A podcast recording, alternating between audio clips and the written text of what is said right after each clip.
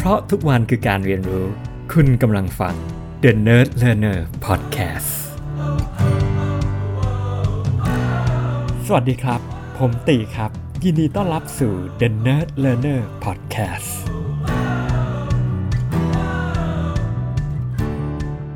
ครับ สวัสดีครับผม EP นี้นะครับจะขอมาแตะเรื่องของ leadership กันบ้างนะครับ ก็จริงๆ แล้วเนี่ยมันมีบทความหนึ่งนะครับ เด้งขึ้นมาในฟีดผมเมื่ออาทิตย์ก่อนนะครับ ก็จากเพจ ขายดีไปด้วยกันนะครับ ก็เรียกว่าเป็นเป็นบทความที่อ่านแล้วชอบมากนะครับเขาเปิดมาบอกว่า พนักงานยังลาออกอยู่เรื่อยๆ คนไม่พอ ผมจึงพยายามหาสาเหตุว่าเกิดอะไร แล้วก็พบว่า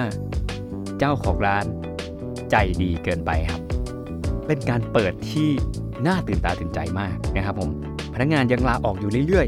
ๆ ผมพยายามหาสาเหตุว่า เกิดจากอะไร พบว่าเจ้าของร้านใจดีเกินไป เอ๊ะ มันยังไงนะครับ ก็เดี๋ยวขออนุญาตอาจจะหยิบจากเนื้อหาบทความมาให้เห็นภาพนิดนึงนะครับผมก็บทความเขาก็พูดพูดไปอีกเรื่อยนะครับ ว่าถ้าคุณห่วงภาพลักษณ์เป็นคนดี จิตใจดี พูดจาดี และกลัวว่าลูกน้องจะโกรธ ร้านก็จะไม่มีกฎระเบียบ ตัวอย่างเช่น พนักงานรู้ว่าคุณใจดีก็เลยมาสาย คุณก็ไม่กล้าดุ เพราะกลัวลูกน้องจะโกรธพนักงานพักกินข้าวนาน เลยเข้าสาย คุณก็ไม่กล้าดุเพราะกลัวลูกน้องจะโกรธพนักงานกินของในร้านได้ทำกินเองพนักงานก็จะใส่ของแพงตักข้าวหมด และไม่ยอมหุงเพิ่ม ลูกค้าสั่งไม่มีออเดอร์ไม่มีการนับสต็อกเพราะพนักงานบนเหนื่อย พนักงานเห็นช่องโหว่ทุจริตแอบเอากลับไปกิน ไม่มีจัดตารางงานให้ชัดเจนว่าใครต้องทำอะไรพนักงานแอบกู้เกี่ยงงานทะเลาะกันเจ้าของร้านไม่กล้าจัดการ พนักงานเสื้อหลุดเสื้อไม่รีดมาทำงานเจ้าของร้านก็ไม่กล้าดุดาลูกค้าเห็นแล้วรู้สึกร้านไม่พร้อม ชุดยูนิฟอร์มต้องใส่หมวกแต่ลูกน้องไม่อยากใส่ ก็ตามใจลูกน้องจนเสียนิสัยนะครับ แล้วก็นะครับยังมีหลายข้อเลยนะครับผมแต่สิ่งที่ ทำให้ผมนึกขึ้นได้เนี่ยก็คือสิ่งที่คุณพ่อผมแชร์ว่า หัวหน้าที่ใจดีที่สุด คือหัวหน้าที่ห่วยที่สุด ประโยคเนี่ยเป็นประโยคที่คุณพ่อชอบพูดซ้ำๆซ้ำแล้วซ้ำอีก หลายๆรอบกับทีมผู้บริหารกับระดับหัวหน้างานนะครับให้ทราบนะครับ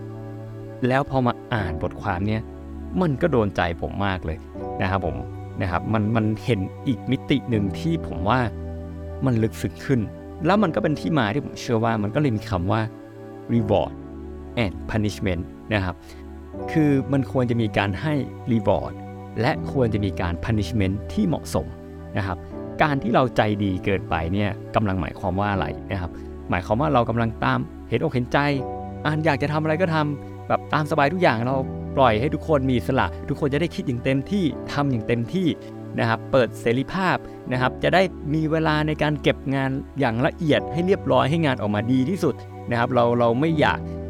เป็นตัวขัดแย้ง เราอยากจะเป็น peacemaker เราอยากจะดูดี เราอยากจะเป็นคนที่ให้โอกาสทุกๆคน เราอยากจะเป็นคนที่ดีของทุกๆคน มันเลยทำให้ผมนึกอีกคำหนึ่งได้ประโยคหนึ่งคืออะไรรู้ไหมครับ เขาบอกว่าถ้าคุณอยากให้ทุกคนแฮปปี้พึงพอใจเนี่ย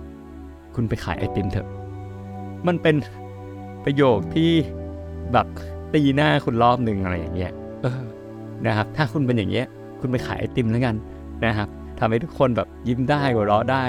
ใช่ไหมครับครับเพราะฉะนั้นหลาย ๆ คนเนี่ยนะครับที่ทำหน้าที่เป็นหัวหน้าเนี่ยนะครับมองในโลกสวยมากนะครับผมแล้วก็อ่าเราคิดว่าเราพยายามเกื้อหนุน เราพยายามเอื้ออำนวย เราพยายามดูแลเราพยายามอะไรต่าง ๆ เพื่อให้ทุกคนแบบเออทำงานได้อย่างเต็มที่นะครับ แต่ผมคิดว่าทุกอย่างเนี่ยมันมีเรื่องของ balance นะครับผมผมเชื่อว่าเราคงไม่อยากจะเป็นหัวหน้าที่แบบโหดเนียบหรือแบบเคร่งหรืออะไรโอ้โหแบบ ขนาดนั้นก็เป็นไปได้เนาะแต่ว่าคำถามคือผมคิดว่านี่แหละ leadership นี่แหละว่าศาสตร์และศิลป์ทำอย่างไร ที่เราจะมี balance ตรงนี้ได้นะครับทำอย่างไรที่เราจะรู้ว่า ตรงไหนเราควรจะอ่อน ตรงไหนเราควรจะแข็ง อะไรที่เราควรจะทำแสดงออกมาในรูปแบบไหนที่เหมาะสม และตรงนี้เนี่ยผมว่ามันละเอียดอ่อนมาก แม้แต่วันนี้ผมก็เลยรู้สึกว่า ผมก็ใช่ว่าจะทำได้ดีเนาะนะครับ บางครั้งผมเองก็อาจจะโหดเกินไป บางครั้งเอาจริง ๆ นะ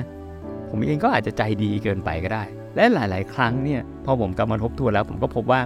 บางครั้งเองอะผมเองอาจจะดูโหดก็ได้ แต่จริง ๆ แล้วอะอาจจะใจดี กว่าที่หลายคนคิดก็ได้นะนะครับ เพราะฉะนั้นเนี่ยเราจะหาบาลานซ์ยังไงให้เจอนะครับ แต่ถ้ามีอะไรเนี่ย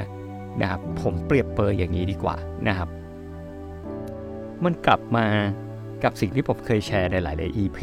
นะครับ ในเรื่องของการทำหน้าที่เป็นโค้ชที่ดีละกันผมผมชอบหยิบตรงนี้ เพราะว่าล่าสุดเนี่ย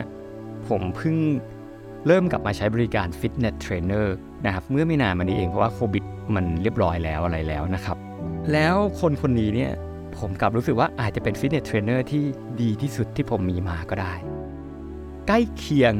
กับเทรนเนอร์ที่ผมแชร์เลยที่แบบเป็นเทรนเนอร์ด้านวิ่งสไตล์เหมือนกัน อะไรเหมือนกันเลยไหมครับ ผมว่าความที่เขา push limit ผมอยู่ตลอดเวลานะครับ ตั้งแต่ครั้งแรกจะมาถึงครั้งนี้เนี่ย ผมว่าหลังๆเนี่ยเขาบอกเลย เขาต้องให้ผมยกน้ำหนักที่หนัก แล้วเขาต้องให้ผมยกจนผมไม่มีแรงยก เขาต้องให้ผมยกจนกล้ามเนื้อมันลาเพราะเขาบอกว่า ถ้ากล้ามเนื้อมันมันไม่ได้ถึงจุดตรงนี้เนี่ยร่างกายมันไม่ได้อยากจะสร้างกล้ามเนื้อให้แข็งแรงขึ้น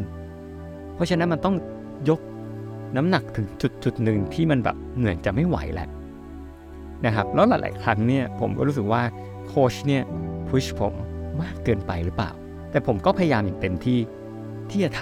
ำนะครับ เพราะผมอาจจะ trust และไว้วางใจ และรู้ว่าเขากำลังทำหน้าที่อยู่ และตรงนี้แหละที่ผมคิดว่ามันแตกต่าง ผมว่านี่แหละคือ coach for performance coach for development อย่างแท้จริงนะครับเหมือนเหมือนโค้ชที่ผมไปเจอที่วิ่งเหมือนกันนะครับ แนวทางเดียวกันเลย แล้วผมก็รู้สึกว่า เออ มันได้ผลเว้ย ผมผมเริ่มรู้สึกได้ผล ผมรู้สึกแข็งแรงขึ้น แกร่งขึ้น ร่างกายเริ่มเป็นเชฟมากยิ่งขึ้นนะครับแล้วน้ำหนักผมก็เริ่มยกได้มากขึ้นจริง ๆ คือมันเป็นคำถามอย่างเงี้ยนะ บางทีหน้าตอนนั้นเราก็ไม่ได้คิดใช่ไหมครับ คือผมก็แบบเออหวังว่าโค้ชก็คงค่อย ๆ เบาๆไต่ระดับ แต่เขาก็พูดความเป็นจริงขึ้นมาเขาบอกว่า ก็จริง ๆ แล้วคือผมไม่แน่ใจว่าเขาพูดอะไรเนาะแต่ผมสรุปเองละกัน ถ้าผมไม่ได้ยกมากขึ้น แล้วผมจะพัฒนาได้ยังไง ถ้าผมยกอยู่เท่าเดิม มันก็ชิลเหมือนเดิม มันก็ได้เท่าเดิมไง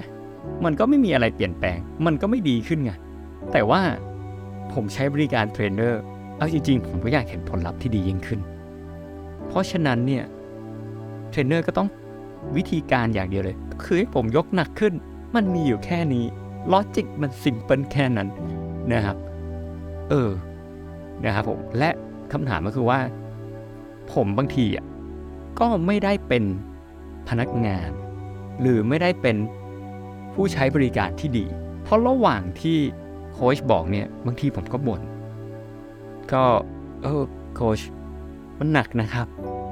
ผมไม่รู้ว่าผมจะยกไหวหรือเปล่า นี่คือคำพูดที่ผมพูดกับโค้ชบางครั้งพูดหลายรอบ มันหนักมาก ผมไม่เคยยกหนักเท่านี้ ผมไม่รู้สึกว่าผมจะยกไหว คุ้นๆมา ถ้าเปรียบเปรยเหมือนที่บริษัทก็อาจจะประมาณว่าเออผมไม่เคยทำงานเยอะขนาดนี้มาก่อนนะครับ งานนี้ผมไม่เคยนะครับ ผมไม่เคยได้รับมอบหมายงานเยอะขนาดนี้อ่าผมไม่เคยได้รับเดทไลน์ใกล้ชิดขนาดนี้ ตอนนี้คุณให้งานผมเยอะไปแล้วนะครับ แต่โค้ชก็นิ่งมืออาชีพ แล้วก็รับมือกับผมแบบมืออาชีพ ก็ก็บอกตามเหตุตามผลแล้วก็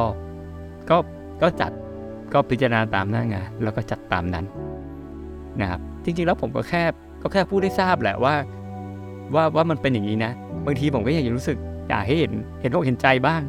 ใช่ไหมครับ มนุษย์คนหนึ่งนะแต่มันก็ไม่มีอะไรโค้ชเขาก็ทำตามหน้าที่ของเขา และลึกๆแล้ว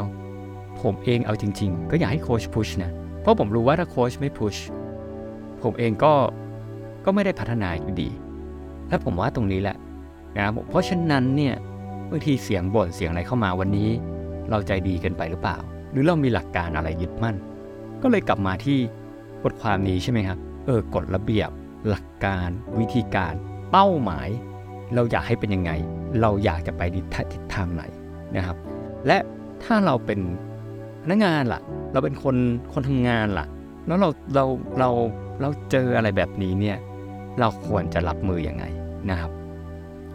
มันจะมีประโยคหนึ่งที่ผมได้ยินอยู่ตลอดคือว่า